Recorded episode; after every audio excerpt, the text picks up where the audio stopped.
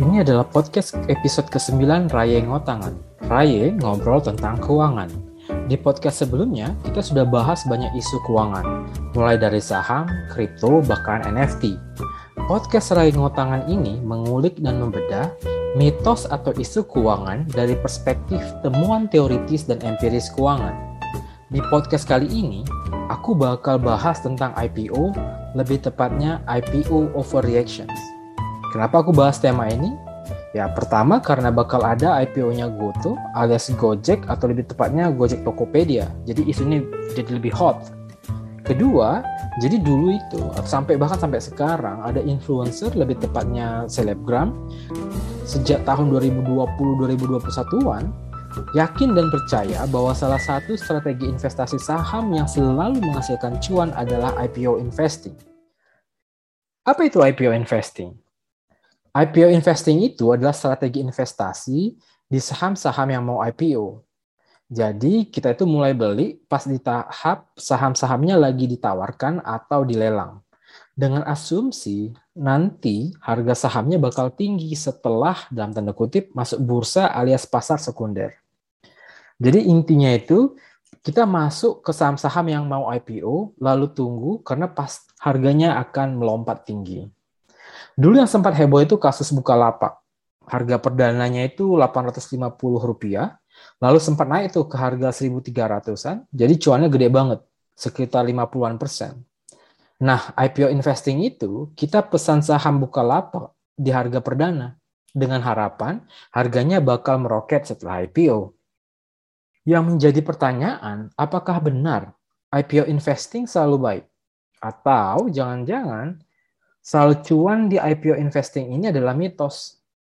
Ayo kita bahas. Kita bahas menggunakan temuan empiris di keuangan.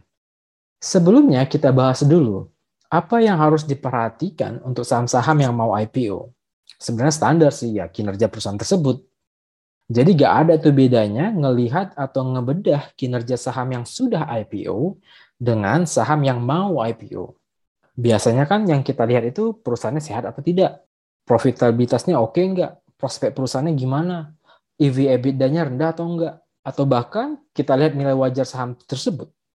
Jadi enggak ada bedanya ngeanalisis saham yang mau IPO dengan saham yang udah di pasar sekunder. Tapi di IPO investing, sebenarnya kinerja perusahaan itu bukan menjadi faktor tunggal atau bahkan faktor utama. Kok bisa? Di teori keuangan, ada namanya IPO underpricing. Jadi ingat ya, ada istilah baru namanya IPO underpricing. Jadi underwriter dan si perusahaan sengaja ngediskon nilai wajar saham mereka.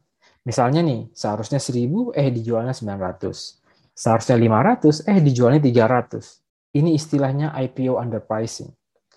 Theoretically dan empirically, banyak perusahaan nge-apply this IPO underpricing. Tapi nggak semua tuh ya. Ingat, banyak perusahaan yang apply IPO underpricing ini. Tujuannya apa? Karena harga wajarnya ke diskon, nanti selain sahamnya bakal oversubscribe, akan terjadi yang namanya IPO overreactions. Ini istilah baru lagi, IPO overreactions. Apa itu IPO overreactions? IPO overreactions artinya pasar bereaksi secara berlebihan ketika saham tersebut IPO. Akibatnya apa? Harga sahamnya melompat tinggi. Jadi digerakkan oleh sentimen pasar. Sentimen pasar yang mana? Sentimen pasar bahwa harga saham ini lagi dijual murah alias underpricing tadi. Ini makanya dari awal aku bilang ke teman-teman, meskipun kita tetap analisis kinerja perusahaan yang mau IPO, ada faktor penting lainnya yaitu IPO overreactions. Lalu, apakah IPO overreactions akan selalu mengasih cuan? Kalau ditanya apakah IPO overreactions akan selalu ngasih cuan, jawabannya iya. Lah namanya aja udah overreactions. Pasti harganya ngelompat, jadi pasti cuan. Jadi pertanyaan apakah IPO overreaction akan selalu ngasih cuan adalah pertanyaan yang salah. Seharusnya yang menjadi pertanyaan ialah apakah akan selalu ada IPO overreaction? Kan gitu. Jadi setelah perusahaan buat IPO underpricing, apakah akan selalu ada IPO overreactions? Kita harus tahu juga bagaimana kinerja saham-saham yang dapat IPO overreactions. Ayo kita telah satu persatu. Pada prinsipnya, literatur keuangan perilaku atau behavioral finance itu udah ngasih tahu kalau strategi underpricing ini sebenarnya ngeeksploitasi irrational behavior-nya investor. Kok gitu? Karena investor itu udah dikasih ramuan bahwa harga yang mau dibeli itu didiskon. Lalu terkuncilah di kepala kita, oh ini harga diskon. Nah, ini istilahnya reference dependence.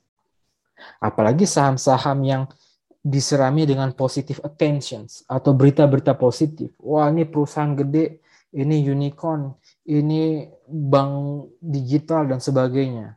Dengan begitu, harga saham ini didongkrak oleh sentimen investor. Lalu terjadilah overreaction tadi. Jadi perhatikan aja, kalau ada saham-saham yang mau IPO, lalu dapat attentions lebih dari media, biasanya harganya akan overreact. Overreact-nya berapa lama? Kalau menurut penelitian keuangan, biasanya itu 1-3 hari. Nah, setelah harga yang inflated ini, setelah 1-3 hari ini, dia bakal kempes cepat. Dia akan balik lagi. Mas ingat kan kasusnya Buka? Gimana kerja si IPO overreact ini in long run?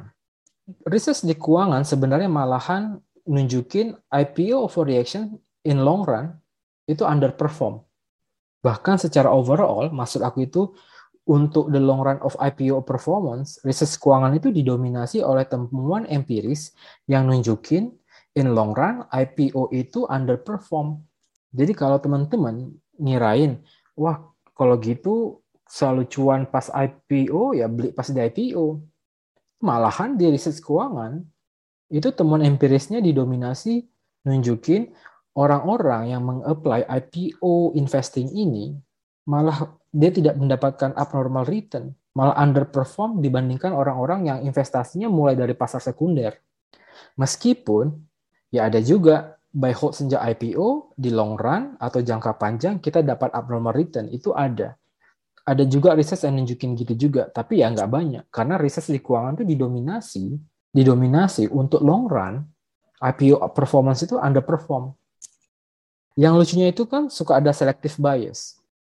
Jadi yang suka ditonjolin itu misalnya nih, kalau pegang Facebook atau Google atau di Indonesia, pegang Telkom atau BRI atau BCA sejak dia IPO, pasti sekarang udah kaya raya. Padahal emiten-emiten yang kayak Facebook, Google, Telkom, BRI, BCA itu ya outlier, pengecualian aja.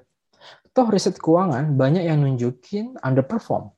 Mau aku sebutin satu persatu yang underperform di konteks Indonesia. Gini deh, kita lihat aja yang IPO pas pandemi. Misalnya, tentu saja Bukalapak, Soho, Pura, BBSI, apalagi Puri. Tadi kan Pura, ini Puri. Terus ada juga EPAC, EPAC. Jadi jangan kirain IPO investing itu dijamin cuan. Meskipun terkadang mereka pakai strategi IPO underpricing bukan berarti akan selalu cuan. Nggak selalu cuan. Kalaupun ada IPO overreaction, itu hanya akan bertahan 1-3 hari. Ada lagi tuh mitos yang bilang, tapi kan kalau perusahaan yang IPO, pasti perusahaannya bagus. Lah siapa bilang? Ingat ya, kenapa perusahaan IPO? Ya karena pengen nambah modal. Kan kita belajar di keuangan, salah satu sumber keuangan eksternal itu ya IPO. Tapi bukan berarti karena IPO, perusahaannya dijamin maknyus. Bukan. Orang tuh kan suka salah kaprah, oh semua perusahaan atau semua emiten tuh ada perusahaan yang bagus. Ya enggak. Iya, aku tahu BEI itu ada syarat-syarat khusus untuk perusahaan supaya bisa IPO. Syaratnya susah lagi. Tapi bukan berarti karena syarat IPO itu berat, lalu semua perusahaan IPO itu dijamin bagus. Lihat aja tuh unicorn yang mau IPO sekarang. Pendapatannya 2,5 T. Tapi ruginya bisa sampai 8 T. Oke lah karena dia termasuk perusahaan yang lagi tumbuh atau istilah keuangannya growth company. Tapi lihat struktur asetnya. Bengkak di intangible asset. Udah gitu, udah bengkak di intangible asset, asetnya gede, tapi nggak bisa generate profit. Ya buat apa aset gede-gede nggak bisa generate profit? Udah gitu, beban general and administration expenditure-nya itu 4T. Padahal pendapatannya 2,5T. Kok bisa lebih gede kan? Besar beban untuk tenaga kerja daripada pendapatan. Ini belum lagi secara struktur kepemilikan saham, dan lain sebagainya. Tapi apakah perusahaan tersebut bakal nggak dapat overreaction? Ya itu tergantung. Tergantung IPO underpricing, tergantung sentimen positif di pasar, dan sebagainya. Kan tadi aku udah bilang di awal, kinerja perusahaan itu penting, tapi bukan faktor utama. Di keuangan, ini adalah bukti pasar yang tidak efisien. Kalau di keuangan perilaku atau behavioral finance, ini adalah bukti perilaku irasional. Iya, mungkin kinerjanya biasa-biasa aja. Mungkin kinerjanya nggak terlalu bagus. Tapi jangan salah, bisa dapat juga saham-saham ini yang mau IPO ini dapat overreactions. Iya, pendapatannya 2,5T. Beban general and administration-nya 4T. Ruginya 8T. Tapi bukan berarti perusahaan ini nggak bisa overreactions. Karena kinerja perusahaan itu bukan faktor utama untuk overreactions. Yang penting itu adalah sentimen di pasar, perilaku pasar. Dan jangan lupa juga, pasar Indonesia kan masih tidak simetris antara ARA dan ARB, atau antara auto reject atas dan auto reject bawah. Misalnya nih, kita ikut mengaplikasikan strategi IPO investing. Kalaupun rugi, ya ruginya cuma 7%. Tapi kalau cuan bisa 24%. Ini juga harusnya menjadi pertimbangan teman-teman yang mau apply IPO investing di pasar Indonesia. Cuman jangan lupa kasus Bukalapak yang sekali sangkut dan ARB berjilid-jilid, kita nggak bisa keluar. Makanya untuk IPO investing ini harusnya teman-teman benar-benar menerapkan strategi active investing. Yang artinya secara aktif memonitor pergerakan saham yang baru IPO. Jangan ditinggal dulu, terutama dalam 1-3 trading days. Kalau kitanya sibuk dan nggak bisa nge-monitor, ya jangan apply strategi IPO investing ini. Nanti bakal lebih banyak ruginya. Tadi kan aku udah bilang, secara temuan empiris keuangan itu seperti apa? Balik lagi ke pertanyaan awal.